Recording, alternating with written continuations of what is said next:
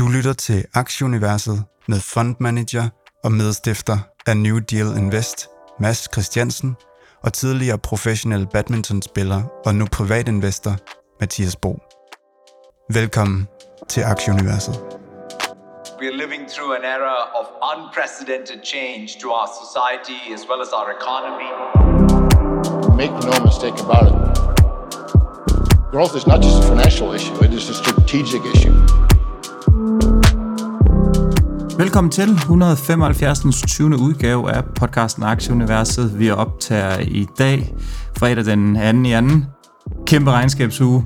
De helt store har været i ilden, Mads. Det har været fantastisk spændende. Alphabet, Microsoft, Apple, Amazon, Meta, øh, you name it. Og det er jo selvfølgelig det, som podcasten primært skal handle om. Hvad sådan lige har fanget din interesse mest umiddelbart? Jamen, øh, øh, bare gode, øh, gode regnskaber. Altså, de lever op til det, ikke? Apple var, var man sådan nervøs for at leve op til, øh, til, til det, den skal. Øh, øh, Cloud øh, ser ud til at være stærk. De taler om, at, øh, at, at, at den her optimeringsfase er ved at være over for, for Cloud. Så, og det er derfor, vi ser cloud-aktierne stige i dag øh, generelt. Øh, Amazons regnskab sindssygt spændende. Det giver virkelig mening, hvorfor at det var Andy ja, øh, øh Jassy, der skulle øh, der skulle tage stafetten øh, efter Bezos. Jesse har jo været ham, der har stået bag øh, Amazon Web Services hele vejen. Og, og i i det her Amazon-regnskab, der løfter de altså sløret for alt det, de bygger ind i Amazon Web Services, så det, det kommer vi til at se meget mere på. Det er, det er virkelig den næste generation af, af den her store digitale virksomhed, og giver også perspektiv på, på Microsoft. Det er to forskellige øh, måder at gå til øh, AI-services på, så øh, det kigger vi en masse på.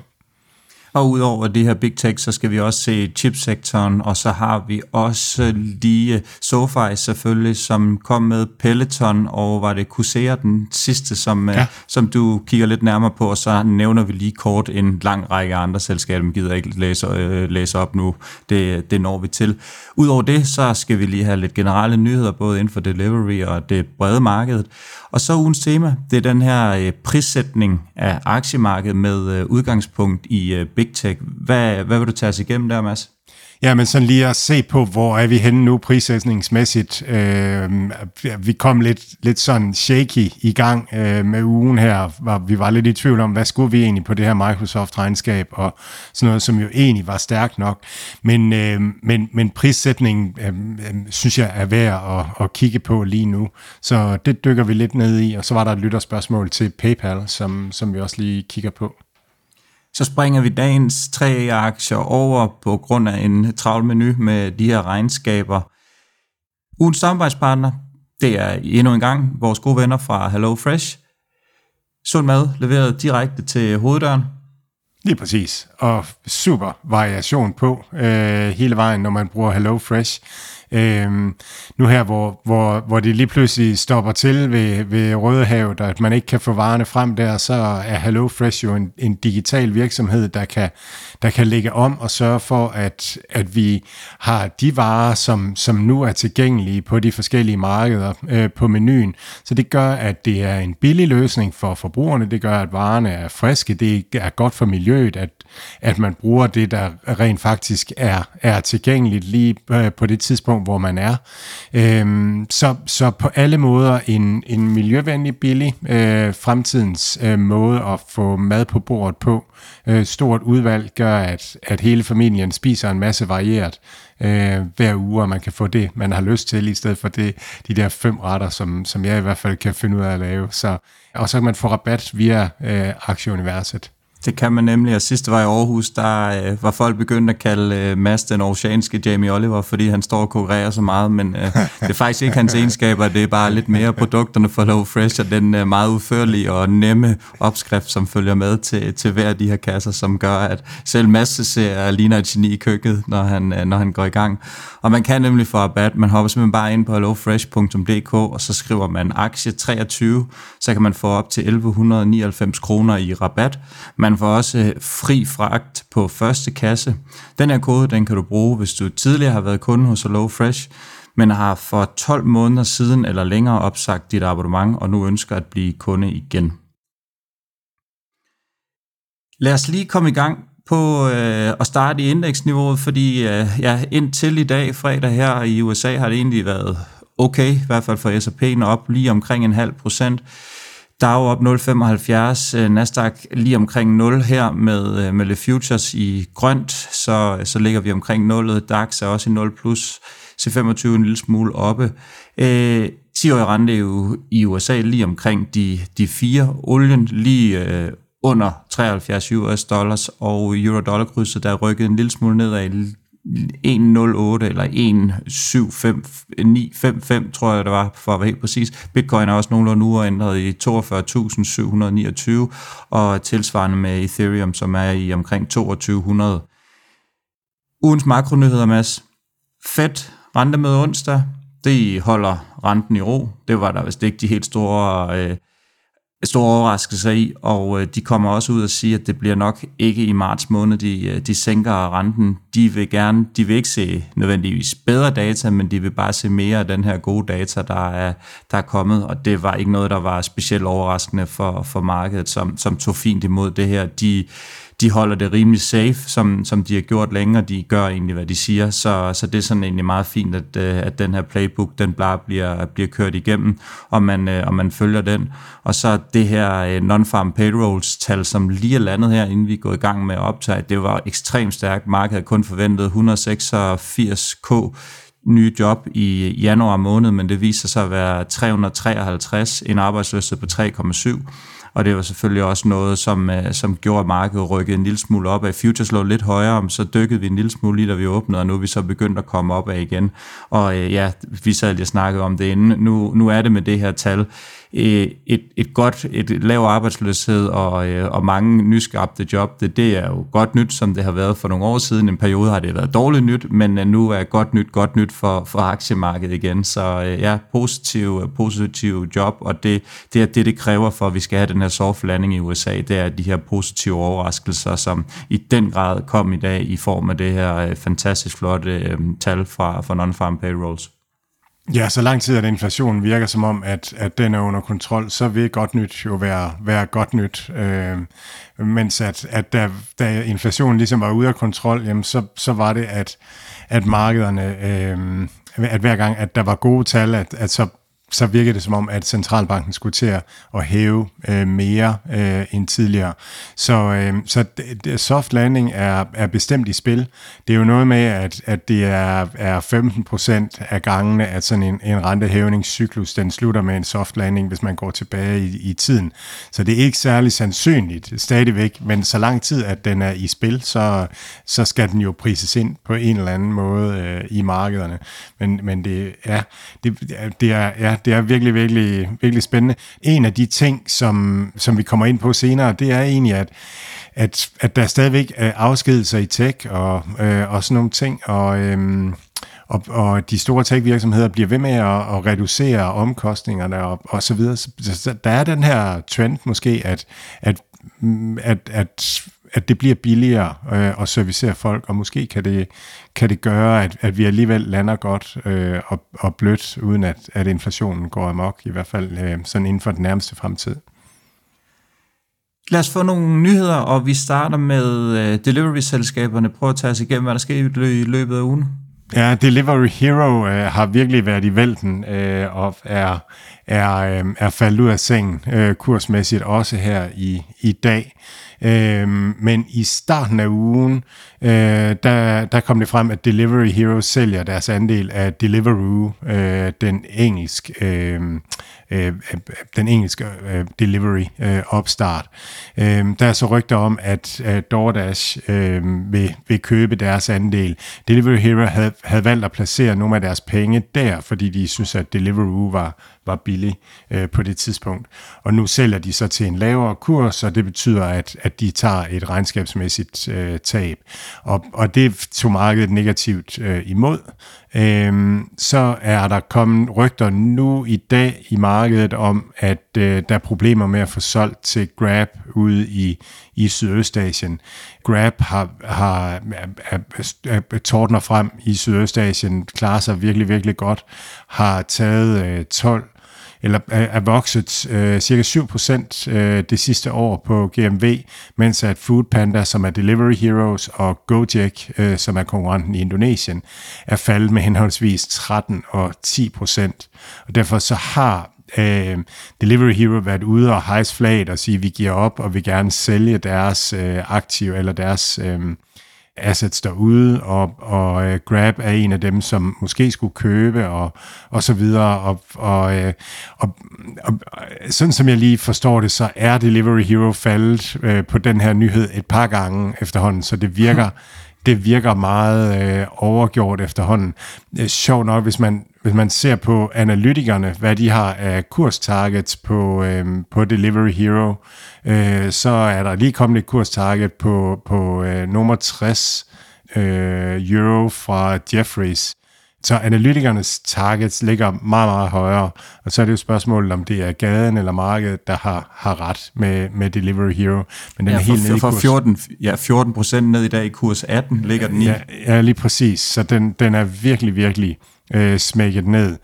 Øhm, Delivery Hero øh, klarer sig godt i, øhm, i Europa, øh, klarer sig godt i Latinamerika, øh, er markedsledende i, øhm, øh, i Arabien, i de arabiske lande, så, øh, så og, og har den her øh, delte markedslederposition øh, position i Sydkorea øh, sammen med Coupang. Så, så øh, og, og det er de aktiver, de sådan har, som, hvor, de, hvor de har vundet eller ligger godt. Ja, ja, jeg har, jeg, man, man skal have respekt for markedet, men, men jeg, jeg synes, det virker som en, øh, en mulighed, mere end det virker som, som om, at, at at de er ved at, gå konkurs, øh, fordi det, det begynder at være dernede af. Øh, Mercado Libre, øh, lidt sjovere nyhed, de har købt øh, navnerettighederne på øh, Sao Paulo stadion, så nu hedder den Mercado Libre Arena Pacaembu, der kom i spansk lidt til, til kort. Og så øh, en anden lille øh, sød nyhed, det er, at Swiggy tilbyder online food delivery i Laxabweb, ved du, hvor det er? Nej. Det er Indien, en, en, lille, en lille bitte øgruppe. Det så vildt godt ud. Det var sådan et sted, man gerne vil hen på, på ferie. Men ja, det er sjovt ikke, at, at, at der skal altså også køre nogen rundt på en scooter, eller, eller, en, lille, eller en lille motorbåd, eller, eller hvad det bliver derude og, og levere. Så, så det, det, det bliver udbredt rundt omkring over det hele. Så hopper vi lige en tur over til øh, Amazon, der ikke fik godkendt det her opkøb af den her iRobot, som vi også har nævnt. Det blev simpelthen blokeret både i USA og i Europa.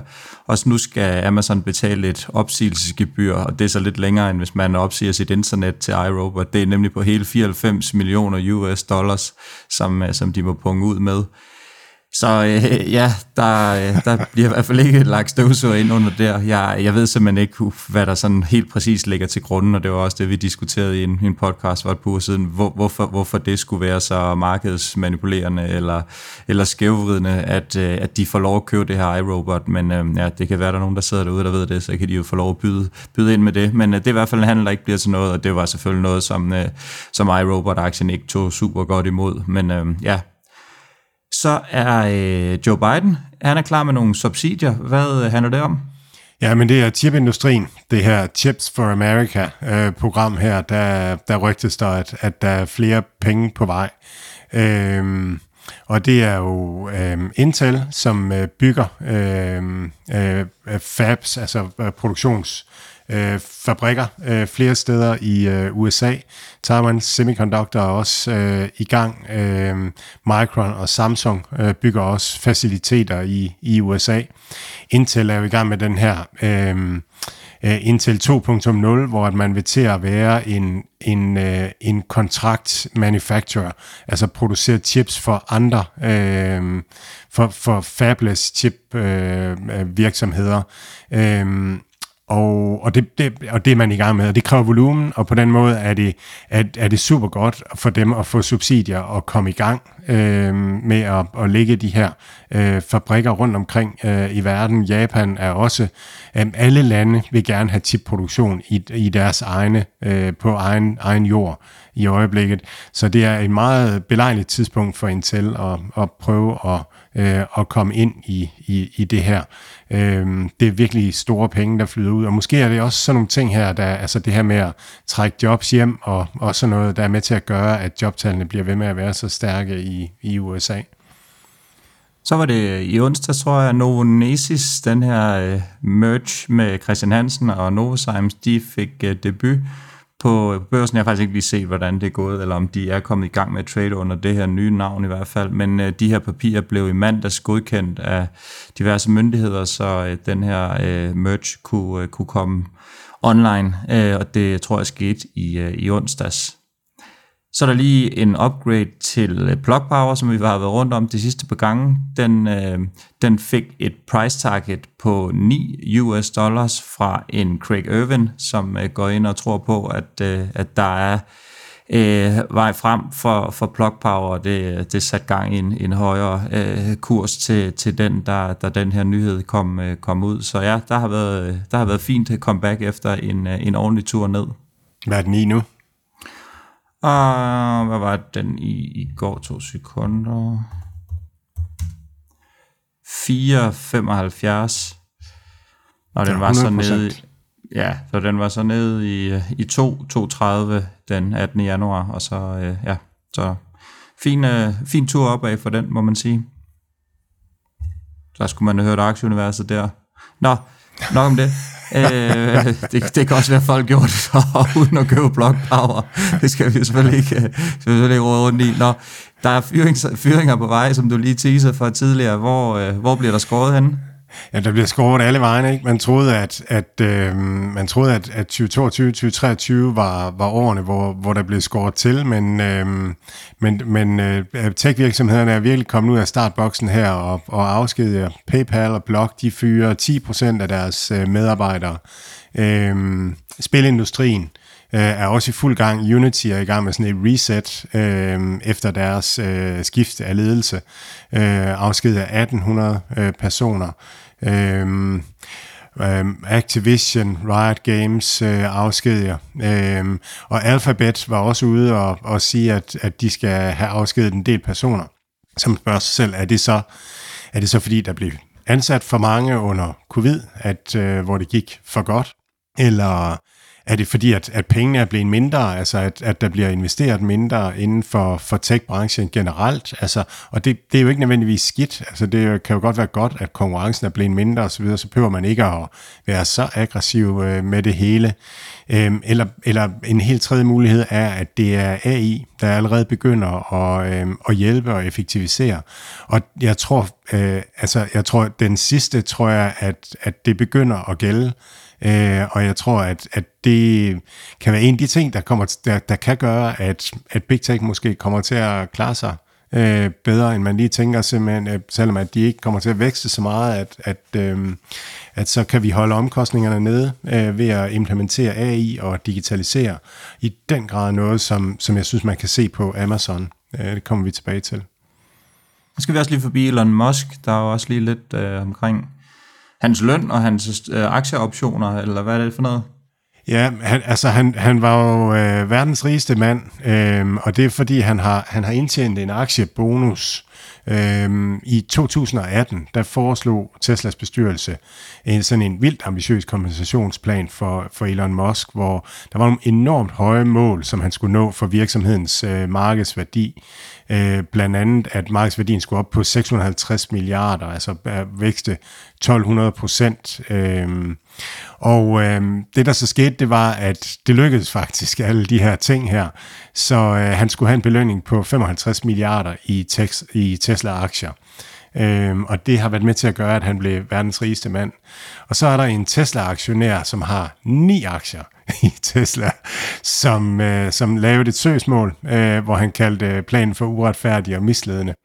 Og så er der en dommer, øh, som har, har givet ham ret øh, og dømt øh, kompensationsplanen ugyldig. Hmm. Øh, øh, og og øh, på baggrund af, at Musk havde for stor magt, øh, og, og, øh, og, og, og virksomheden øh, herhjemme i øh, staten Delaware, og, og nu, øh, nu er man i gang med at få bestyrelsen og vil flytte til Texas. Og Musk har været ude og tweete, at Delaware det er altså ikke stedet at, at lægge en, en virksomhed. Og det er jo altså ydmygende. Han ryger helt ned på pladsen som verdens tredje rigeste mand, hvis det er, at det her det er ikke... Øh, Save Elon, save Elon, hashtag save Elon, doner til mobile pay. så, ja.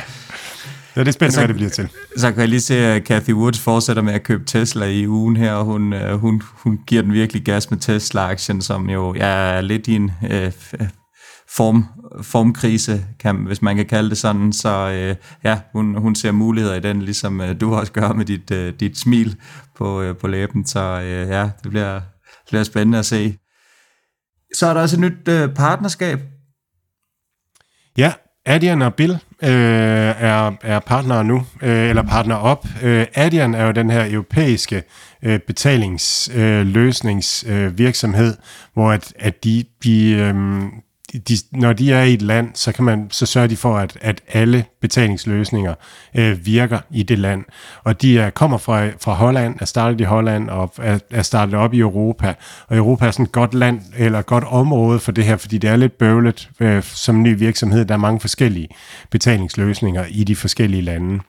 Bill er en øh, sådan en, en regnskabsplatform øh, for, øh, for amerikanske virksomheder, og Bill har, har har, har så mange virksomheder, at, at, de, øh, at de faciliterer automatisk betaling i virksomhederne imellem. Lad simpelthen AI afgøre, om, om det her det er en regning, som ser ud som om, at den skal betales, den plejer at blive betalt.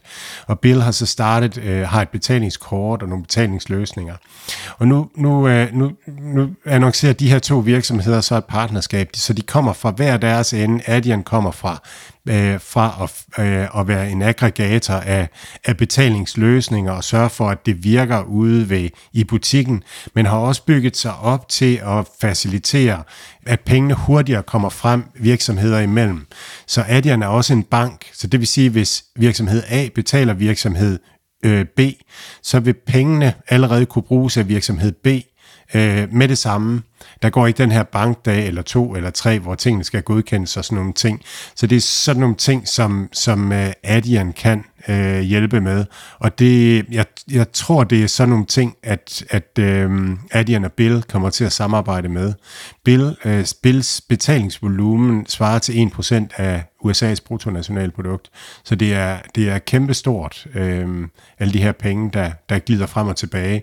Og det er jo noget, der vil gøre, at virksomheder får nemmere ved at, at, at, at, altså at have penge til deres drift. Hvis man får pengene med det samme, så kan man også bruge dem med det samme og behøver ikke at vente og sådan nogle ting. Så det er meget spændende og, og giver god meningsskab og værdi for, for brugerne. Vi skal til at tale en lille smule om den her prissætning af aktiemarkedet, som vi indledningsvis snakkede om med udgangspunkt i det her Big Tech. For jeg tror ikke, det er nogen hemmelighed så for folk, der bare følger en lille smule med, at vi er jo øh, op på, hvis ikke all-time high, så næsten all-time high for, for Nasdaq her, og det er jo selvfølgelig de gode gamle 7-8 travere, som, øh, som leder an stadigvæk. Øh, Nvidia har gjort det super godt. Øh, nu her, Meta har fået et kanon regnskab og ligger, ligger 20% oppe for dagen, det vender vi tilbage til. Hvor, hvor ser du, vi ligger på, på kurven? Folk er jo ikke så vilde med at købe øh, de her store aktier, når man er, man er nær all-time high, og, og måske lidt det samme med indeksen også, så sidder man måske og holder lidt på pengene, så misser man tit toget, fordi at, at der er ikke noget øh, cap. Øh, Markederne kan sagtens være højere i morgen, og endnu højere på, øh, på mandag. I morgen kan de ikke være højere, men på mandag og i næste uge, og så videre. Øhm, Hvordan ser du det her? Hvor, hvor er vi henne i, ifølge, ifølge New Deal Investor og Mads Christiansen? Ja, ja, altså, øh, ja, det S&P 500 er i all-time high. Øh, Nasdaq er, er faktisk ikke helt i, i all-time high. Men, øh, men, men der er sådan et, noget, man siger på børsen, og det er det, der virkede sidste år. Øh, det kommer ikke til at virke i år. Øh, der, der kommer næsten altid rotation. Hvis vi lige ser på sidste år, 2023, så Nasdaq 100 var op med 40 procent. Og hvis man, hvis man ikke tager tech-aktierne med, så var man kun op med 12 procent. Magnificent 7 var op med 92 procent øh, sidste år, og nu er det, nu er det fortsat øh, her. Hvis man så prøver at zoome ud, og så ser på prissætningen, hvor vi er nu, jamen så er Microsofts øh, Enterprise Value to Sales, tænkt price sales, den er lige med, den er, den er nær all time high på, øh, øh, og det vil sige, den er 13,3 nu, og den toppede i 2022 i 15. og så bundede den i 7,5. Så det vil sige prissætningsmæssigt, så er Microsoft snart fordoblet i pris øh, i forhold til bunden i 2022. Når man så går længere tilbage, så er det faktisk kun i 1998 til 2000, at, at prisen prissætningen har været højere på Microsoft, end, end den er nu. Ellers så har den altid ligget noget lavere, og det har også givet mening i perioder, men, men, øh, men det er stadigvæk, altså man, hvis man køber nu, så køber man til, til en prissætning, som der kun er set i korte perioder tidligere i historien. Og så skal det jo være fordi, at vi kommer til at opleve en reacceleration af væksten, eller en reacceleration af profitabiliteten. Og, og det kan godt være, øh, men, men det er bare, det, man giver sig selv relativt dårlige odds. Hvis man så kigger på, der er noget, der hedder Buffett-indikator-modellen, øh, øh, hvor man kigger på en, en ratio af, øh, mellem den totale værdi af det amerikanske stokmarked, og så i forhold til øh, det totale øh, bruttonationalprodukt i, i USA, så er vi også på sådan nogle niveauer, hvor vi er meget højt oppe nu. Øhm, det niveau, vi har været på, vi var lidt højere her i i 2022, end vi er nu. Men ellers så det niveau, vi er på nu, det var vi sidst på øh, omkring år 2000 øh, og så øh, tilbage i slutningen af 60'erne, øh, starten af 70'erne. Så, så markedet er bare sådan generelt dyrt prissat. Hvis man bruger PE, så er vi også på et, et højt niveau nu, som svarer til, øh, som, som er set tilbage i år 2000, og så også set øh, tilbage i, øh, i, i år 18, øh, noget af den stil, og så i 2022. Så det, det, er, det er højt øh, prissat. Når man ser, øh, når man ser på SaaS-virksomhederne, software as a service, så, øh, så ligger de, de hurtigst voksne, altså dem, som er, er allermest, dem man kalder elite, de ligger på en gennemsnitsprice sales på øh, 15 nu. Og det er igen, det er igen sådan, det er langt over det historiske øh, gennemsnit, og de er bundet ud på, på en, altså de er næsten fordoblet i prissætning, siden de er bundet ud. Så det er sådan en, det er bare en tid, hvor det er, er godt at være forsigtig. Man kan sige, det som der også er nu, det er en ny teknologisk bølge, altså AI kommer, og, og det, øh, man kan se, at AI, det, det, er, det kommer først ind og effektiviserer den her type virksomheder. Den her type virksomheder kan lægge det i deres produkter og sådan nogle ting. Så der er også, der er også et argument for, at prissætningen skal være høj. Det er bare, det er bare et godt tidspunkt også at, at være forsigtig, fordi det der også kan ske, det er, at der kommer nogle nye virksomheder, som i virkeligheden er bedre gear til den her AI-bølge og ender med at tage markedsandele øh, fra de gamle store. Så, så bare sådan et, et flag, pas på med de store. Ja, det er også det, vi har, vi har talt om tidligere. Har man været med i de her aktier og fået den her optur her, det her, den her grådighedsfase, som vi måske er inde i, som, som gør, at det kan køre længere op, det har vi set mange gange, det godt kan køre længere op, og så sidder vi, nøj, hvor er det, hvor er det nemt, hvorfor sælger man ud?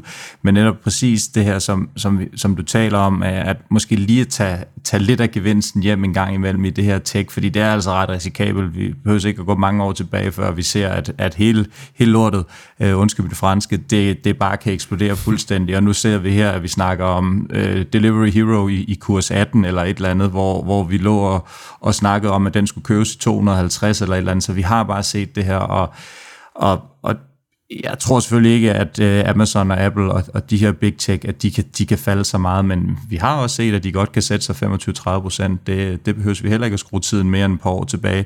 Så øh, det er måske meget godt lige at, at, at, at tage lidt cash hjem, og så lige stå lidt på siden, eller, eller smide det ind i nogle indeks, eller, eller et eller andet, hvis man ikke føler, at, Ja, hvis man har for meget FOMO ved at, ja, in, ved at sidde derude. skal det jo faktisk ikke være, fordi indeks, det er jo de her aktier Nå, det indeks så... i, i, i andre ting end, end lige, end lige Nasdaq'en ja. eller ikke andet. Altså, der, øh, der er jo mange andre ting, man kan gøre i. Det, er jo, det danske indeks for eksempel, det er jo så relativt billigt i forhold til det, som det ikke har været med på den her optur. Ja. De, ja, det skal man så måske lige kompensere lidt for, men uh, man kan godt finde nogen, hvor, uh, ja. hvor der er en ligevægt af, af den i, hvor, hvor den ligesom ikke har reddet med på den her bølge, hvor man måske kan ligge og skubbe chatongerne lidt rundt omkring, i stedet for bare bare at, at kun køre 100% i, øh, i Nasdaq eller i Magnificent 7. Jeg er enig.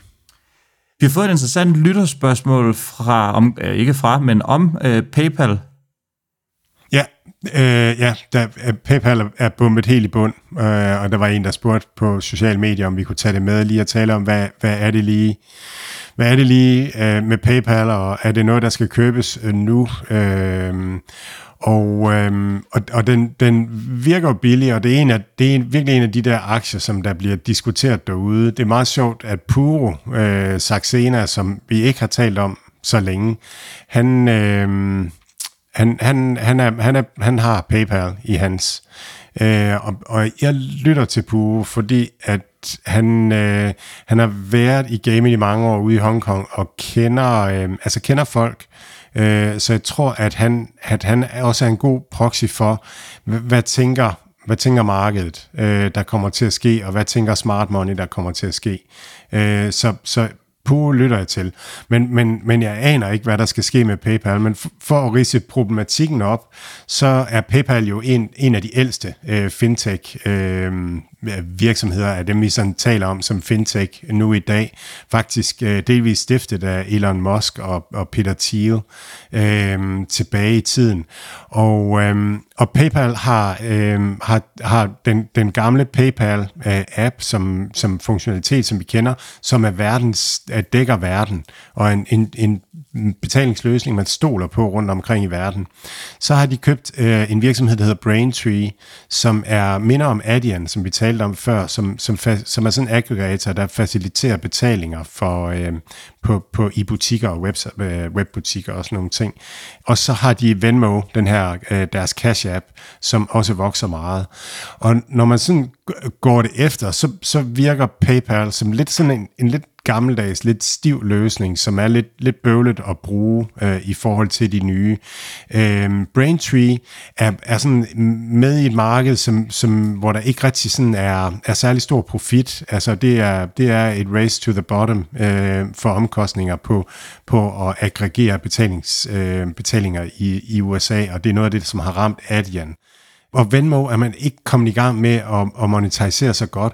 Der, den virksomhed, der hedder Block, som tidligere hed Square, de har deres Cash App, og Cash App er sådan udbygget med aktiehandel og og øh, kryptohandel og lønbetalinger og alle sådan nogle ting. Så der, der har Cash App formået at lave sådan et økosystem, hvor man tjener penge på en masse andre ting og yder en masse andre services øh, for forbrugerne. Og der virker øh, der virker PayPal som om, at, at de er bagud. Men at de har fået en ny direktør og, og, og taler om, at, at de vil til at adressere det her. De har også været under pres på grund af Apple Pay, som er sådan blevet den, den, den checkout-knap, man bruger. Og det er derfor, der bruger de så deres Braintree til at, at forsøge at, og, og, og hvis de, når de leverer infrastrukturen, betalingsinfrastrukturen til butikkerne, så har de nemmere ved at få sat deres knap på ved siden af at, at, at betale med Apple, sådan at, at, at den bliver brugt. Så de har sådan nogle fordele i, at de kan bruge, øh, give noget væk for at få noget andet og, og sådan nogle ting og de har, de har lanceret deres stablecoin, som for mig at se, måske er, er, er, er en af de stablecoins, der har størst mulighed for at blive, blive rigtig udbredt, fordi den netop kan bruges til betaling på tværs af grænserne, fordi PayPal er i, i alle lande. Der er måske kun X.com, øh, altså Elon Musks platform, Twitter, som har samme, øh, samme ting, at, at der bruger i, i alle lande. Så, så hvis, hvis han kommer med en konkurrent der, så vil det være bekymrende. Over i Block, øh, som er Square, der, der, der, bygger, der bruger man Lightning Network oven på, på Bitcoin-netværket, og vil gerne lave det samme, men man er slet, slet ikke så udbredt i verden øh, på Square. Der har PayPal en fordel. Så, så jeg kan sagtens se idéerne med PayPal, øh, og jeg kan, også, øh, jeg kan også sagtens se argumenterne for, at, at det ikke skal, skal blive til noget. Og, og, og i New Deal Invest er det sådan en, en fed mulighed for at, at have en anderledes, øh, have en gammel, moden øh, virksomhed, som, som tjener penge, og som øh, ikke er så dyr, men som også har mulighed for at vokse på sigt. Så det, det er en fin øh, diversificering af, af, af produktet der. Men ikke noget klart øh, op eller ned for mig på den. Alt, hvad Mads, Mathias og deres gæster siger, er deres egne meninger. Det er ikke finansiel rådgivning. Denne podcast er udelukkende ment som information og skal ikke bruges til at lave beslutninger om investeringer. Mads, Mathias og kunder i New Deal Invest kan have positioner i de virksomheder, der tales om i podcasten. Vi skal i gang med regnskaberne, Mads. Øhm, vi har lavet et par øh, kategorier her, som får en lidt nærmere nem gennemgang. Vi har Big Tech, og der kan vi lige øh, nævne, at det selvfølgelig så er Apple, Meta, Google, Microsoft og Amazon. Det er en første pulje, og så er det chipsektoren, øh, Super Microcomputer, AMD og Qualcomm, og så under diverse er det Corsair, Peloton, og så selvfølgelig SoFi, som vi, øh, skråstreg dig, har, øh, har kigget lidt nærmere på. Og øh, ja, du får lov jeg går ud fra, at du vil starte med Apple, eller hvad? Ja, ja jeg synes, Apple var, var god at starte med, fordi det var den her, med, med man er sådan lidt med, hvad, hvordan er efterspørgselen egentlig, og hvad, hvad, hvad, hvad sker der derude? Øh, og Apple, øh, de, de vækster 2% øh, omsætningen, og der er en, et, en, en, en uge mindre i det her kvartal, end der var i, i det kvartal i Q4 øh, sidste år. Øh, Mac'en har 40 års fødselsdag også i, i det her kvartal produkt er, er, er flat, og det, det er, iPhone-salget er stærkt. Uh, iPad og wearables, det er, er, er lidt ned, Mac er flat, og, og så services uh, stiger til, til all-time high. Kina kommer ud bedre end, end forventet. Kun 5% øh, fald, så ikke, ikke den store svaghed der. Indien, øh, når de bliver spurgt til, hvor, hvor styrken ligger, så er det Indien og emerging markets, så det passer meget godt med, at, at der er flere og flere, der får råd til en iPhone øh, i emerging markets øh, lige så stille, så der, der øges antallet af, af potentielle kunder. Jeg har prøvet at, at tage PE med for alle de her virksomheder, øh, for at prøve at sammenligne dem lidt. Nu, nu snakker vi om det her med, at, at, at værdisætningen virker høj, og der vil jeg lige nævne med PE, at det er jo, det er jo ratioen imellem øh, prisen på virksomheden, og så det, man tjener på bunden. Det vil sige det, man tjener, når man ejer en aktie. Og det betyder, at hvis virksomheden tjener det samme fremadrettet, så P siger, hvor mange år det tager at tjene sin investering hjem. Og øh, Apples PE er 28.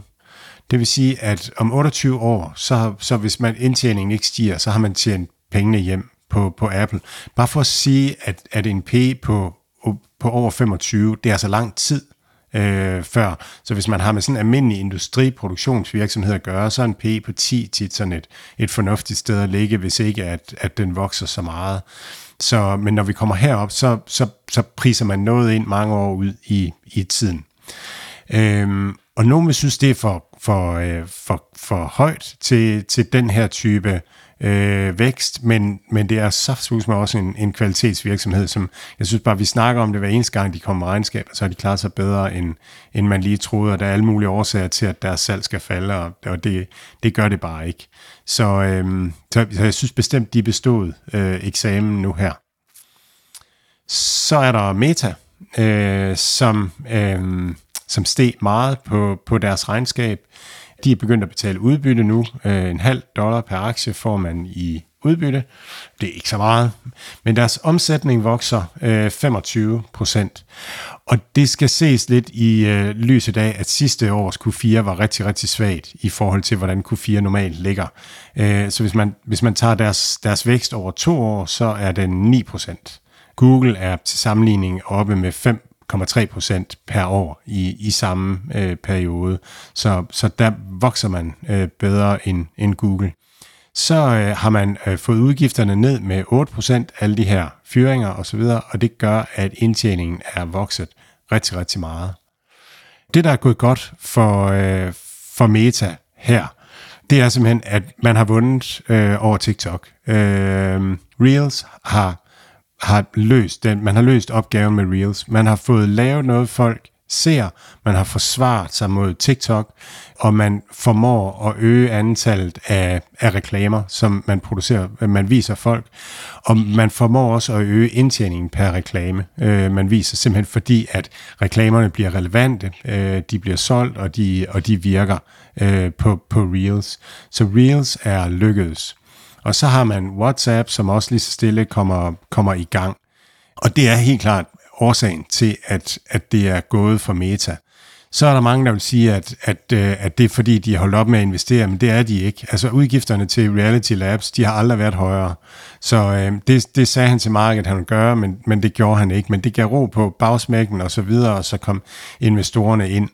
Øh, så sådan lidt provokerende skreven her, blind høne finder også et æg, fordi at, at, at jeg tror, at de, de årsager, man købte, havde til at købe aktien for et par år siden, eller for et år siden, jamen det, det var ikke, at Reels, man, man forudså, at Reels ville vinde, det var, at man, man så nogle andre ting. Øh, men men det, der, det, der er sket, er, at Reels har vundet. Så er der en, en enkelt lille ting, man skal være opmærksom på, og det er, at de har fået, haft rigtig meget rygvind fra Temu og Shane, de her kinesiske apps, som, øh, som, som er blevet lanceret. 10% af omsætningen kommer fra kinesiske apps øh, rundt omkring øh, i verden, og det står for 5% af, af væksten øh, i det her år her. Og, og, og det, de her apps har ville reklamere og skaffe brugere næsten til hvilken, hvilken som helst pris det skulle være, fordi de skulle ind på markederne. Og det er altså godt for en markedspladsplatform som Facebook, som har en auktion hele tiden af, af reklamer, at der er nogen, der bare river alt ned fra hylderne. Det holder hånden under priserne og, og holder hånden under efterspørgselen. Så, så et, et super godt regnskab, og, og jeg er lidt uændret i forhold til den. Jeg, jeg, jeg, jeg, jeg, jeg, det er ikke en aktie, som, som jeg er vild med. Det er en aktie, vi har en, en lille pligtposition i, i, øhm, i vores portefølje i New Deal Invest. Men, men ikke desto mindre, 20 procent ligger den pt. op. Det er, jo, det er jo virkelig, virkelig imponerende. Ja, ja, det er det. Men det er igen altså bundlinjen, og det, det er meget et bundlinjemarked øh, i øjeblikket, og, og det er det, vi har set det sidste års tid. Øh, big tech og, og bundlinje. Det, ja, det altså, og så, så nævner du det her udbytte her. Jeg er med på, at det er et lille udbytte, men det er også, der er også mange, der kigger den vej og, og kun vil have inde på deres mm. screener, vil kun have udbytteaktier. Nu lige pludselig så er Meta kommet over. Kan det være sådan en uh, digital, uh, eller kan det blive sådan en digital Coca-Cola af en eller anden art, hvor der bare ligger og, og udbetaler en lille smule, hvis de vil den vej. Så altså, det er jo alt sammen noget, de gør for at please markedet, og det tager markedet jo godt imod samtidig med, med de her pæne stigninger, som, uh, som du taler om. Helt så godt så det ikke ud ved, ved Alphabet. Uh, prøv lige at, at tage os igennem det.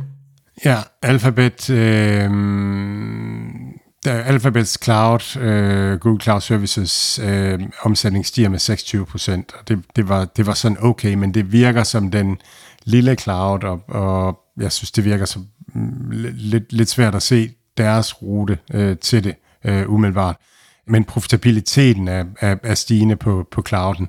Men jeg er sådan en samlet omsætning op med 13,5 øh, procent. Øh, Øh, search stiger 13 procent, og search er, øh, er 48 milliarder ud af 86 milliarder øh, hos Google.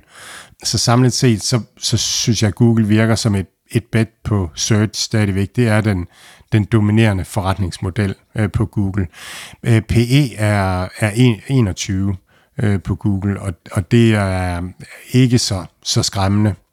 Men, men øh, Google er en aktie, som, som flere og flere er begyndt at tage, tage stikket hjem på, øh, synes jeg, jeg hører derude. Øh, sådan generelt, at, at det begynder at være trenden. Der, der er flere og flere, der gør det. Hvor at, at, at meta øh, fejrer man stadigvæk, og, øh, og, og, og ser, at den kunne, øh, kunne fortsætte. Ja, ikke så meget mere til Google. Jeg, jeg synes, det er en, en virksomhed, der har en truet forretningsmodel. Man mangler at se, hvad er det, hvad, hvor, hvor er det, de skal tjene penge øh, fremadrettet. Hvad, hvad, hvad med deres AI og deres de her search, som, som der blev talt om på et tidspunkt, at, at de egentlig, der var nogle eksperter, som mente, de var førende der. Det, der er ikke rigtig noget nyt omkring det. Jo, men igen, det, det er det her med search, ikke? At, at hvis du har, en, du har haft en forretningsmodel, hvor du har leveret reklamer på search, og du har været den eneste derude, og dit search-produkt har været ok øh, godt, øh, og nu er der lige pludselig et alternativ, og det kan godt være, at du bliver god til det alternativ, men det alternativ er væsentligt dyrere at levere. Så flytter du altså din, din, dit produkt over, over til at være et dyrere produkt, uden nødvendigvis at kunne tjene flere penge, fordi der kommer også konkurrence ind andre steder fra. Og der man også ser konkurrencen, nu kommer vi over til Amazon senere og skal se på deres reklamemaskine, der bare brager der ud af. Men, men vi har også øh, reklamemaskiner hos, altså hos alle e-commerce platforme generelt, delivery platforme hos Instacart og så videre. Og de har forbrugeren lige præcis, når forbrugeren kører med indkøbsvognen ned i, øh, i shoppingcenteret, der googler man ikke særlig meget i hvert fald. Men der, der har Instacart mulighed for at, at fylde, fylde, fylde madopskrifter og alt muligt op i hovedet på en. Øh, når man har købt, øh, når man har købt ketchup, så får man reklame for, for remouladen. Og, altså, det, det, det er mere værdifuldt, og det, det, det har de ikke, som jeg ser det, noget forsvar imod. Så er de også førende inden for AI, og det har de været i, i mange år. Men man skal have en forretningsmodel at koble AI'en op på. Øh, så der skal være et eller andet, en eller anden service, man leverer, et eller andet, og, og det, det har de ikke. Så man siger, hvis, hvis large language models og AI-modeller bliver der, hvor marginerne ligger i den fremtidige værdikæde, så, så er det fint for Google. Men hvis den kommer til at ligge andre steder, hvis den kommer til at ligge på chipsene, eller den kommer til at ligge på, på, på, de, på forretningsmodellen, som, som udnytter den large language model, så, kan, så har Google igen ikke så meget, som jeg lige ser det lige nu. Og det, det skal de ud og, og opfinde, og det må de gerne gøre, inden at, at vi skal være Google-aktionærer igen. Så lad os komme over til Amazon. For, nej, undskyld, vi starter lige med Microsoft først. Jeg blev, bare så Øh, Microsoft- grebet, jeg blev bare så grebet, fordi det er så fedt, det her Amazon-regnskab, som, som der lige kom. Men øh, jeg, jeg styrer mig lige. Tag, øh, tag Microsoft først. Jamen, ja, Microsoft øh, øh, omsætning stiger 18 procent, højeste øh, omsætningsvækst i, i to år. Azure vokser øh, 30 procent, øh, og, og der kommer 6% fra, fra AI services, altså øhm, som, som, øhm, som, som Microsoft faciliterer. AI Services gav 3% vækst i, øh, og 1% vækst i de to foregående kvartaler. Og jeg tror, det er en pointe, når man sammenligner Amazon Web Services og, og Azure, øh, Microsoft Cloud, at, at Microsoft leverer AI Services som produkt, øh, som virksomhederne køber. Det vil sige, det falder lige ned i, øh, i, øh, i Azure Clouden. Hvorimod Micro, øh, Amazon Web Services, øh, deres øh, AI-produkt er ikke på samme måde integreret til deres øh, kunder. Og lige nu er der rigtig mange virksomheder, som er gået i gang med AI, og hvis de gør det selv, så ligger deres data tit på deres egen server og sådan nogle ting, så køber de noget ind og sådan nogle ting. Så Amazons øh, kunder er ikke begyndt at bruge Amazons AI-services på samme måde på øh, på Amazon Web Services. Det tror jeg har lidt, øh, lidt, lidt længere tid, og skal, skal, det, skal, det skal gære lidt længere tid, før at, at det kommer. Earnings per share op med 33%, og det vil sige, når, når bundlinjen vokser mere end toplinjen, så er det fordi marginerne stiger øh, undervejs. Så igen et, et rigtig, rigtig stærkt øh, regnskab fra øh, Microsoft. Valuation er... Øh, 33 øh, PE, øh, forward PE, det vil sige, når næste år er gået, så handler man til en, en PE på øh, 33. Det er altid forward PE, jeg, jeg, jeg har med her, øh, når jeg taler om det. De taler meget om øh, effektivitetsforøgninger med Copilot, øh, taler meget om altså alt det her AI, øh, som de ruller ud, som virkelig er deres øh, styrke lige nu. GitHub øh, accelererer 40% year over year, altså den her øh, platform, hvor man kan, kan skrive kode, få hjælp fra en large language model til at skrive kode, og kan, kan producere kode nemmere. Så det er, det er et super stærkt regnskab øh, for Microsoft øh, igen. Og så er der det der med, med prissætningen, øh, hvor man lige skal overveje, hvor altså, at, at jo højere op i træet vi kommer, jo, jo større bliver risikoen for, at, at der kommer et kortsigtet setback. Men øh, verdens største virksomhed, og, og vi har talt om det her, er en af kandidaterne til at være og blive verdens største virksomhed også om, om 5, 7, øh, 10 år, netop fordi de har muligheden for at distribuere AI til, øh, til alle deres kunder jeg tror også, man skal, man skal holde fast i, at, at de har haft den hurtigste vej til at levere AI.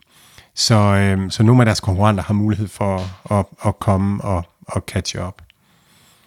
Og så måske en af udfordrene til verdens største virksomhed, og min iver, jeg skal have, ikke styre den mere nu, fordi nu skal vi nemlig tale om uh, Amazon. Men ja. først, det er vel et godt bud på at være en af dem, som uh, kom, kan være, ja, den er jo helt op, men uh, helt, helt derop i, uh, i løbet af en overræk, måske før. De har mange strenge at spille på, og det ser ud som om, at de, de klarer det godt, stort set hele vejen rundt. Prøv lige at give os dit view. Jamen, du, du næler det, Mathias, det der med de mange øh, strenge at spille på, og, og jeg synes bestemt også, at, at det er en, en kandidat. Jeg, jeg ved næsten ikke, hvordan jeg skal øh, gribe det her an, men jeg kommer bare til at, at rable en, en masse, øh, masse ting af med Amazon for at forklare alle de ting, de gør. Øh, også forklare, at, at det, er, det er, jeg tror, det er fremtidens platform, og her skal man også tænke Mercado Libre, Sea Limited, øh, når det er sådan, at, at man, man hører om det her Alibaba.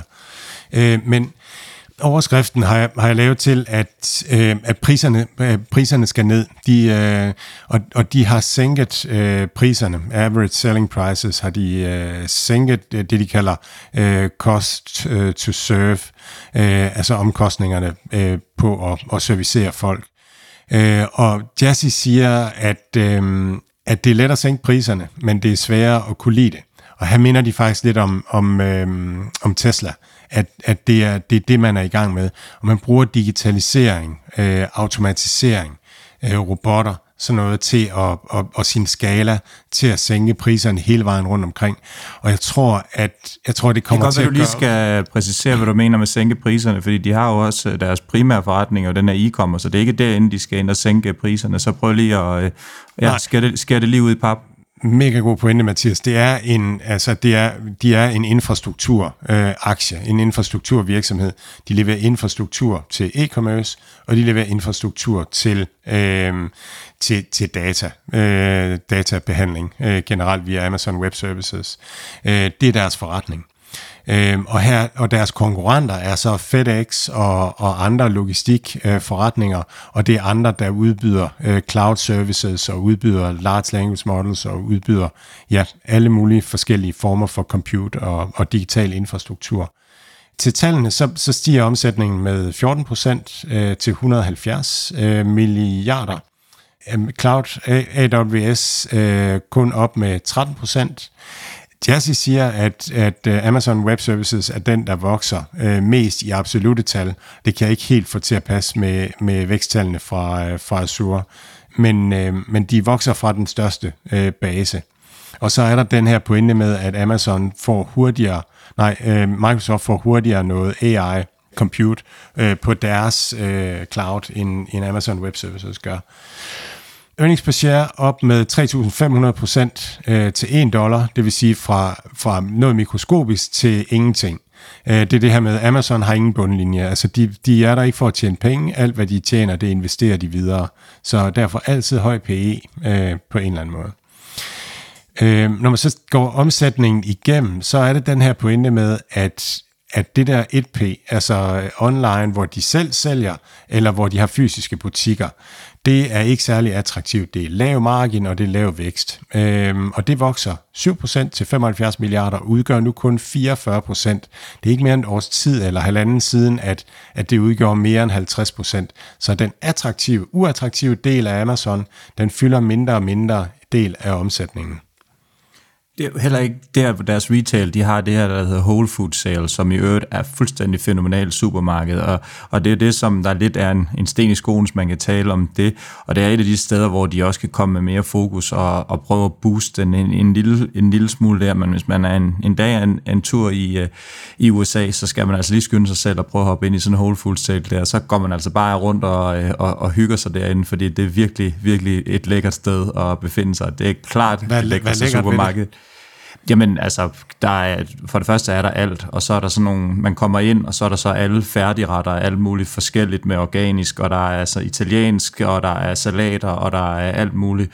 Frugten er stablet pænt, og det er sådan, altså, det er hyggeligt supermarked. Det er sådan en, det er sådan en, altså virkelig en ekstrem god øh, Føtex, eller... Øh, øh, eller Irma i gamle dage til københavnerne. Nu er nok nogen, der sad derude med blødende hjerte. Men det er virkelig den der, eller det der, hvor det hele er organiseret og struktureret og bare øh, flot og, og, og god kvalitet hele vejen rundt, og man kan få nogle af de her øh, færdige, hjemmelavede, øh, øh, færdiglavede retter, som, øh, som faktisk er sunde og, øh, og, og gode for en. Og, og sådan en butik er, jo, er, er der jo øh, ikke for at skulle tjene penge til Amazon. Det er jo ikke meningen med det. Det er meningen med, at, at det, er der, det er deres brand, som bliver præsenteret der. Det er der, de lærer noget om forbrugerne, hvad de gerne vil have, om de vil spise italiensk eller så videre. Og sådan, så, Så, øh, så der er dele af Amazon, som, som ikke nødvendigvis skal tjene penge, men bare skal være der for at gøre Amazon til en one-stop shop for, for alt, øh, hvad, man har, hvad man har brug for. Øhm, vi går tilbage til øh, resten af, øh, så 3P, øh, det her, hvor, hvor, man, hvor de sælger, faciliterer salg for andre, ligesom Shopee og, og Mercado Libre også gør i stor stil, det vokser 19% til 44 milliarder. Ads-forretningen vokser 26% til 15 milliarder. AWS, øh, Amazon Web Services, vokser 13% til 24 milliarder. Man taler om, at man køber Amazon for AWS skyld. Ads-forretningen er nu 15 milliarder, hvor Amazon Web Services er 24 milliarder. Og jeg, jeg kunne godt se en, en tid, hvor at Amazon Web Services i virkeligheden måske øh, ikke skal tjene så mange penge, men bare øh, være infrastrukturen, fuldstændig ligesom Fulfillment by Amazon, der gør, at man køber alle de andre services øh, i Amazons øh, økosystem. Man guider for 8-13% vækst i det samlede økosystem, det vil sige, at de attraktive dele vokser øh, 20% ish, og, øh, og resten vokser 5-8%, sådan noget. Så kommer vi over til det her med prepared remarks, og nu, nu tager jeg bare luft ind, og så kom, fortæller jeg bare om alle de her ting, de bygger og har i gang med. Same day delivery udbygger de, kører rigtig godt, øh, og, og bliver, bliver mere og mere. De begynder at sælge biler for Hyundai, øh, deres One Medical Service, hvor man kan få en, øh, få en læge via, øh, via Amazon Prime, øh, er godt på vej. Øh, de ekspanderer i fresh grocery, og øh, det koster mindre at få bragt tingene ud. Så har de etableret 24-7 live chat for øh, kunderne øh, til deres services. Det vil sige, hvis du har en webshop også, så kan du også koble dig på deres live chat, og der, det bliver optimeret med robotter og data og, og, og så videre.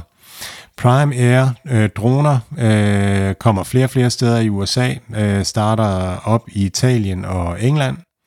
Video og sport har der været en masse snak om, at det er blevet ekspanderet. Øh, de køber sig ind i sportmarkedet. Det her øh, cord cutting, hvor at, at øh, kabelkanalerne bliver svagere og svagere. Det er noget, meget af det går til Amazon, Amazon Prime.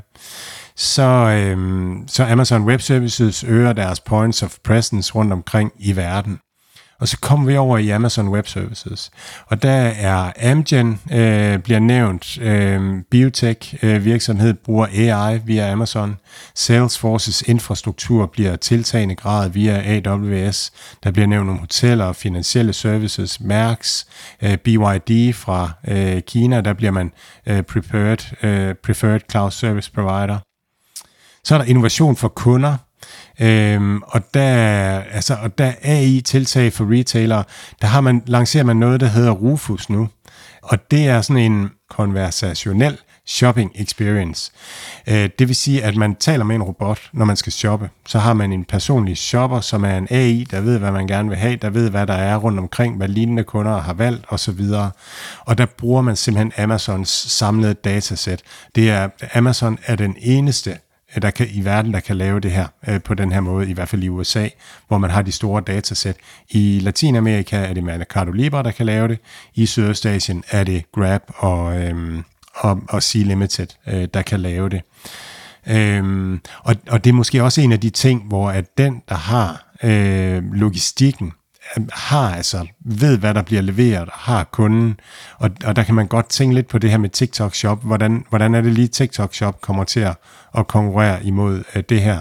TikTok Shop ved, hvilke dansevideoer øh, folk har set, men ikke så meget om, hvad de har købt de sidste par år. Så laver man mere og mere øh, sponsoreret tv, så man kan sælge øh, via tv. Butikker kan byde ind der. 15 nye reklame øh, egenskaber, ikke sådan specificeret. Amazon Publisher øh, Cloud, hvor at, øh, at man kan bruge Amazon Web Services til sådan at, at bruge sine data på en, en sikker måde til at mediere øh, reklamer på. Jeg synes bare, at det her, det er sådan direktionelt, hvis man ser på, hvad de bygger. De bygger simpelthen den, den bedste infrastruktur for øh, butikker, for e-handelsbutikker til at reklamere på. Altså det er svært at forestille sig, at prisen på en Google-reklame, den på nogen måde kan komme op i nærheden af prisen på en Amazon-reklame, øh, hvor at, at man ved så meget, og man kan hjælpe folk rundt. Så øh, det her det er den næste generation af e-commerce-platformen. Og så mere over til Amazon, eller til, til, til generelle tech-ting, så Project Kuiper øh, forløber som planlagt. Man har haft nogle satellitter oppe, og har prøvet at, at, at gennemføre et videokald og, og, øh, og streame øh, video. Så øh, der, der bliver som jeg ved af lige nu, to satellitnetværk i verden. Øh, der bliver øh, Mosks, og så bliver der øh, Amazon øh, øh, Kuiper øh, netværk. Og så øh, Amazon Web Services skal vi over til. Det er bare en, en lang ramp her, og det er det, du siger, Mathias, de har så mange strenge at spille på. Øh, og det er ligesom bare, det er lidt mere åbent, og, og alle kan bruge det på en eller anden måde. Men, men i New Zealand West, vi har to sådan bullteser øh, inden for chips. Og den ene, det er vertikal integration. At, at software og chips, det bliver, kommer mere og mere til at fungere sammen, blive produceret sammen og designet sammen øh, ned ad vejen. Og så, øh, og så, kommer, øh, så kommer compute til at være mere og mere heterogent. Lige nu tænker vi alle sammen, når vi tænker AI, så tænker vi så tænker vi Nvidia. Og Nvidia er sådan en, en general AI-chip, øh, der kan bruges til rigtig mange ting, fordi man har lavet noget rigtig godt software til det. Men der vil også være en masse AI, som bliver lavet på, på chips, der er specielt designet til nogle specielle øh, Øh, funktioner. Øhm, og, og sådan en, en god måde at tænke på det på, når man skal forstå det her med specielt designede chips, det er, at hvis man for eksempel tager kvadratroden af af et tal, der hedder 7, 6, 5, 8, bla bla bla bla bla bla, et eller andet stort tal, og man knalder det ind i sin uh, Texas Instruments lommeregner fra 1988, så den komme med kvadratroden lynhurtigt uh, på det tal, og det tænker man, det er da en umulig opgave. Og man kan også taste det tal ind i en, en computer i dag, og så kommer det lige så hurtigt. Det kommer ikke hurtigere. Det kommer hurtigt nok på en gammel Texas Instruments lommeregner. Det var en specialdesignet chip til at regne på. Så, så på den måde, så kan specialdesignede chips være meget billigere og, og, og, og, og rigeligt gode nok til de funktioner, de skal. Øhm, og, og det er det, vi ser Amazon gøre med deres chips, øh, som, som jeg kommer ind på her, og alle virksomheder i øvrigt gør det. Øh, Fortinet gør det. Der er masser af virksomheder, der laver deres egne øh, chips til deres egne ting. Øhm, Amazon, hvis vi så går ud på, øh, jo, sådan en sidste ting, der også lige skal med her, sådan i generelt, det er, at cloud, når det er en billig løsning, så er det det, fordi at, at så er man mange om at dele tingene. For eksempel et hotel er den billigste løsning, hvis man en sjælden gang rejser til en by. Men hvis man altid rejser til København ugens fem dage, så er et hotel ikke billigt. Så kan man lige så godt købe et værelse eller en lejlighed. Men hvis man kun er der en gang imellem, så er hotel den billigste. Så hvis man kun skal skal bruge compute en gang imellem, eller kun have data liggende en gang imellem, eller i varierende mængder, så er det godt at bruge en cloud-løsning, fordi så deler man det med alle andre. Så er kapaciteten egentlig ikke stor nok til, hvis alle bruger det på én gang, men til gengæld så, så får vi det billigere. Amazons, øh, de løsninger, de nævner, der er noget, der hedder Amazon Q, øh, som er en copilot til Amazon Web Services. Det er en, en, en øh, generativ AI-model, som kender Amazon Web Services mega godt. Så den kan oversætte Java til, øh, til, til det, der fungerer godt på Amazon Web Services. Du kan bruge den som GitHub eller GitLab til at lave kode til Amazon øh, Web Services.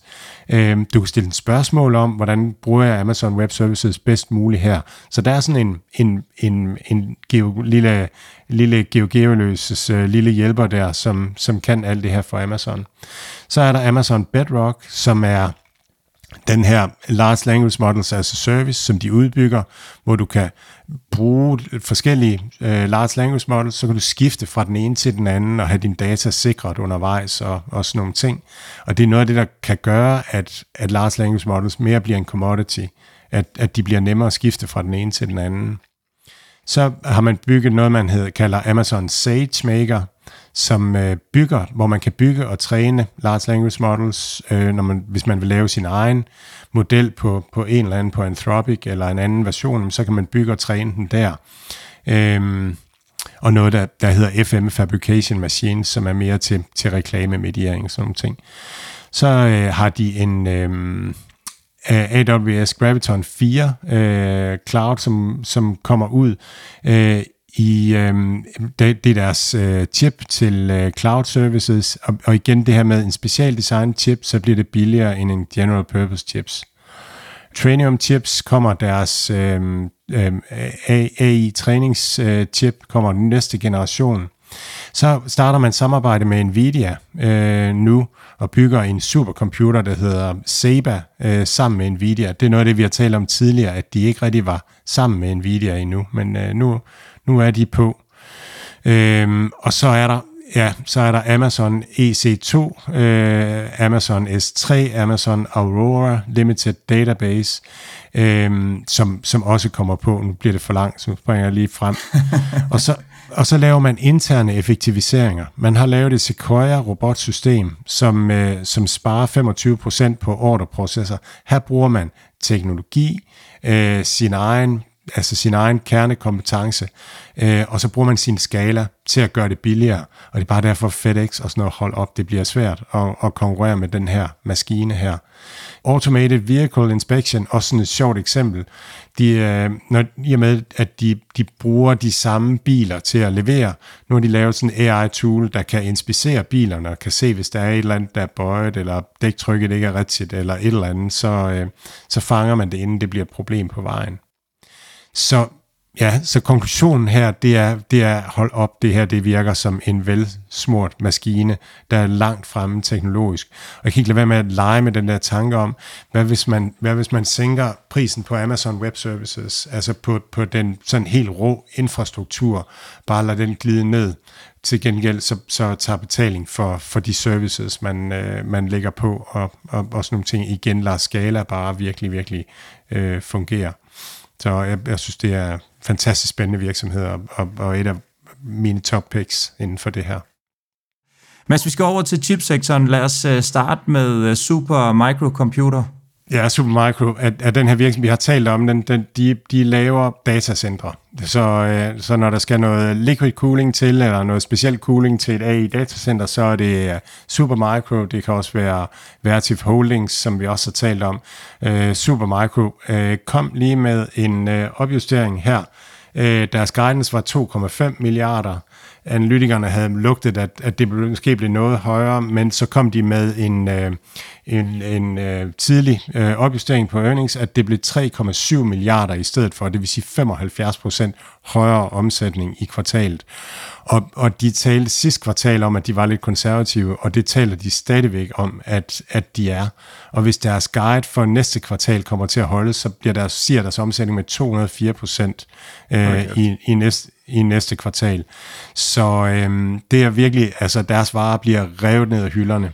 De var ude at rejse kapital ind i, øhm, her i december, øh, til, fordi det, det, det her det er lavmarken business. De, de, skal, de skal have nogle produktionsfaciliteter til at producere de her øh, ting, øh, de, de stopper i de her datacenter.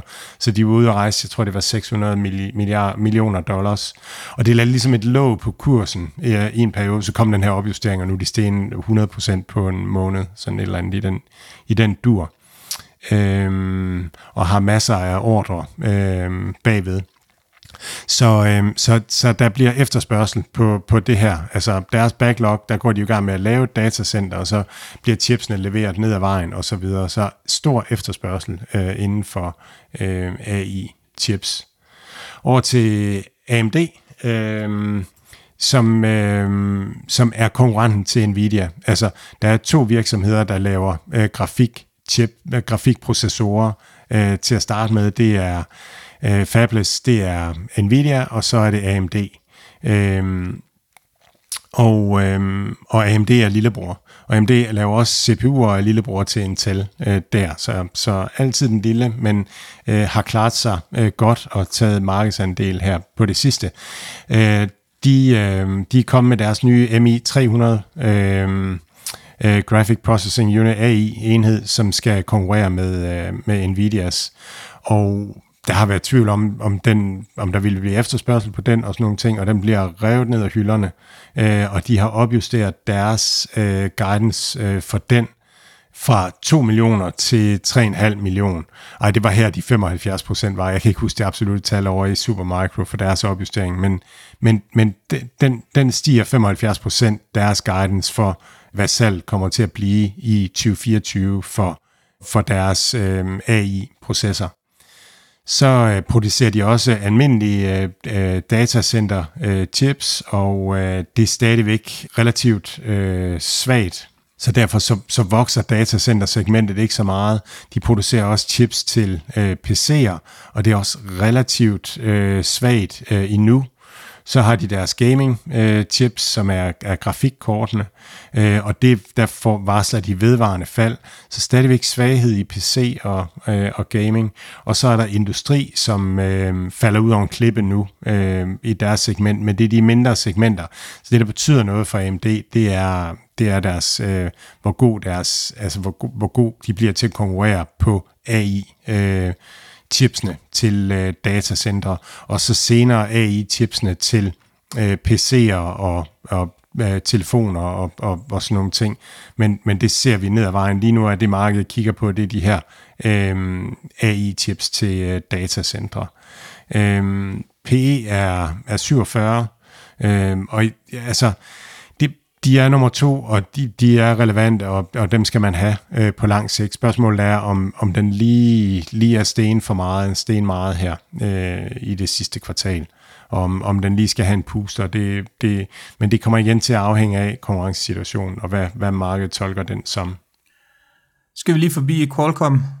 Ja, Qualcomm, øh, som er mobil og connectivity-virksomheden, øh, øh, er en af verdens største fablets øh, chip-producent. Øh, de, øh, deres omsætning stiger 5%. Deres P er 16, øh, bare for at sætte et perspektiv på.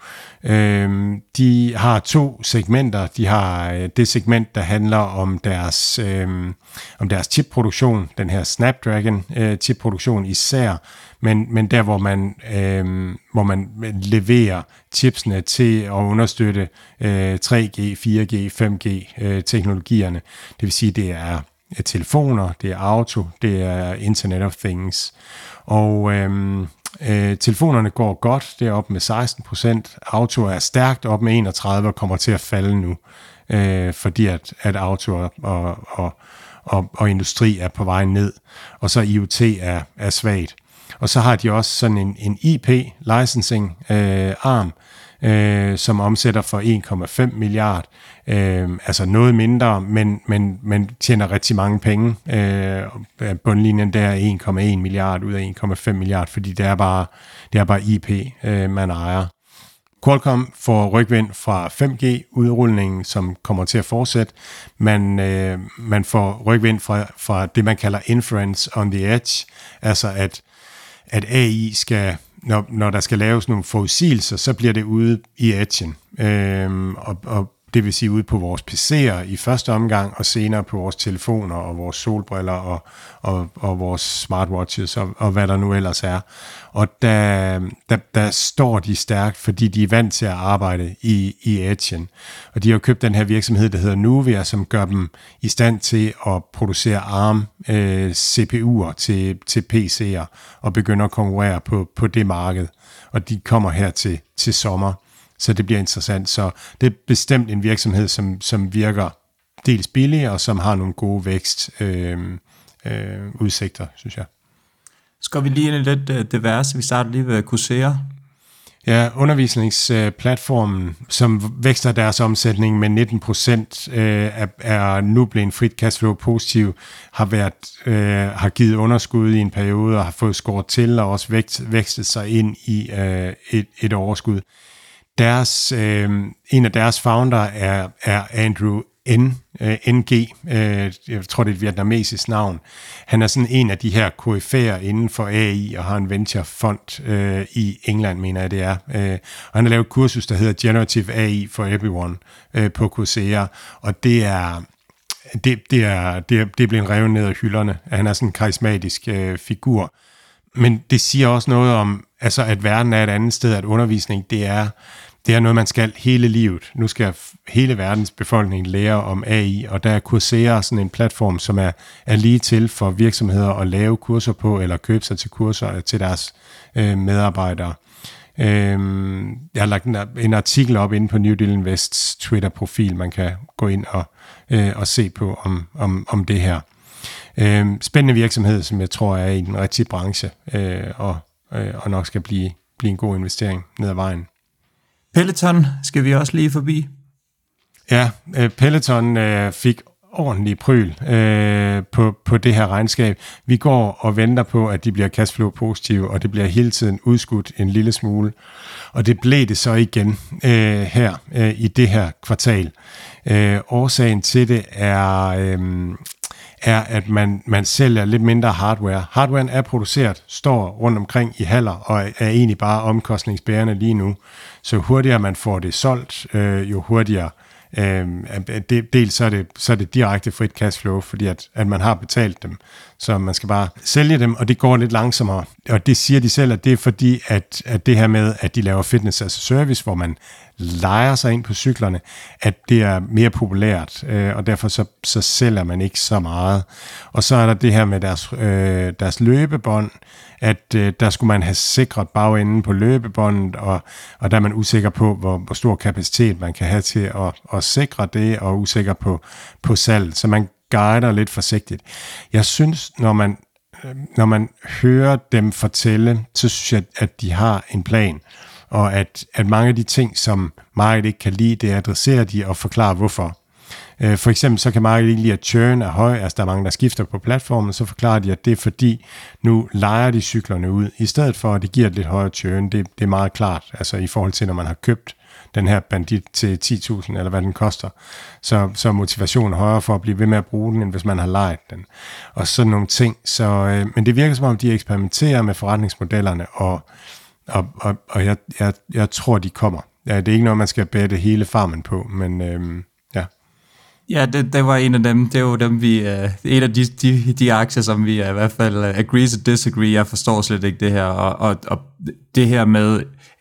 Et, jeg tror aldrig, det lykkes at lave et profitabel øh, fitness-app, fitness et eller andet andet. Jo, de fysiske centre er der nogen, der er sluppet afsted med at tjene mange penge på, men selve trænings, øh, online træningsuniverset, tror jeg mig bekendt ikke, der er nogen, der er lykkes med at tjene penge på endnu.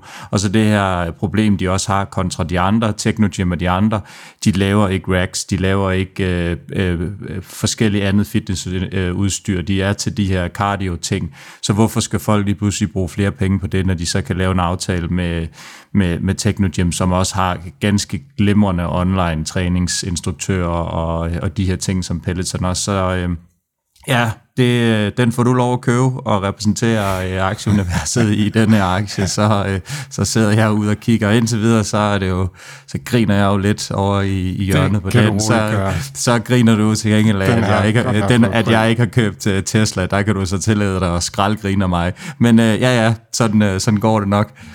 SoFi, det er SoFi, jo... Uh, ja. men altså, kanon, altså, positivt, og så øh, stiger, jeg ved ikke, hvad den var op, 20 procent eller et eller andet på det her regnskab, og så ligger den bare fiser ned, og nu er den faktisk status quo i forhold til, hvad den var i, i fredags også.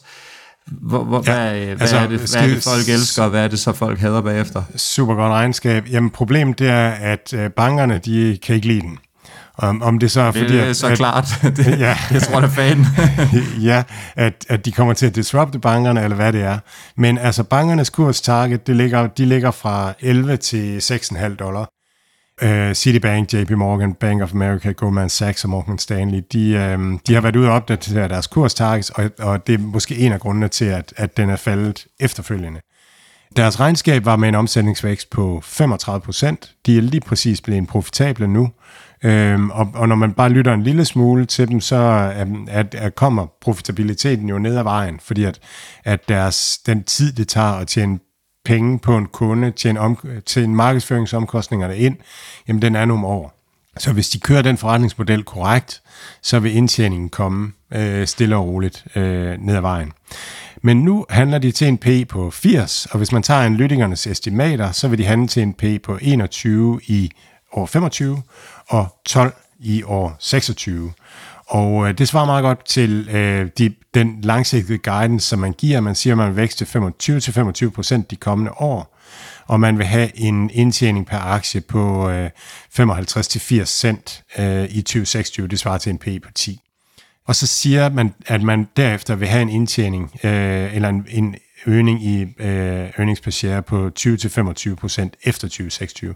Så hvis, hvis det passer, den her guidance, så er aktien alt for billig. Øh, og det, det, jeg, jeg, jeg synes, når man følger den kvartal efter kvartal, så, så leverer de egentlig sådan nogenlunde det, de, det, de lover og sådan noget. Så, så det virker lidt skørt. Jeg, jeg synes, det er et, et, et klokkeklart øh, køb her, og, og at, at det er en købsmulighed, at, at den er faldet så meget tilbage øh, nu her. Ja, det er sådan den, den korte take på det. Der er selvfølgelig også lige en lille smule at se frem imod i, øh, i næste uge. Hvad holder du specielt øje med her, Mads? Jamen, lad os bare mandag, der kommer On øh, Semi, Øh, Rambus, det er begge to chipsektoren, og Palantir øh, er der nok flest, der kender, øh, der følger mandag. Tirsdag kommer Spotify, øh, Fortinet, som også er en af, af dem, vi taler meget om, cybersecurity, MicroStrategy, øh, som har Bitcoin, øh, og Snapchat øh, kommer tirsdag. Onsdag er det Uber, Roblox, Disney, Confluent, Paycom, PayPal, og en virksomhed, der hedder Oscar Health, som jeg synes er, er helt vildt spændende. Og så torsdag er det Gravity og Adyen, Take-Two, Bill Holdings, Pins, uh, Pinterest, Affirm, Cloudflare, og så fredag er det Hive. Så uh, masser, af, masser af aktier at kigge på næste uge også. Vi får lige en update fra det amerikanske marked. S&P er oppe 0,7. Dow lige rundt 0, 0 minus. Nasdaq'en op 1,22 selvfølgelig primært båret af Meta og øh, og Amazon, øh, Apple er stadigvæk en lille bit smule minus, men ligner en, en god afslutning på ugen op 1.23 as we speak. Så øh, ja, det er en god uge, som er overstået med en masse, masse spændende regnskaber, vi er selvfølgelig tilbage med, øh, med de vigtigste nyheder igen i næste uge. Tak for i dag. God weekend. God weekend.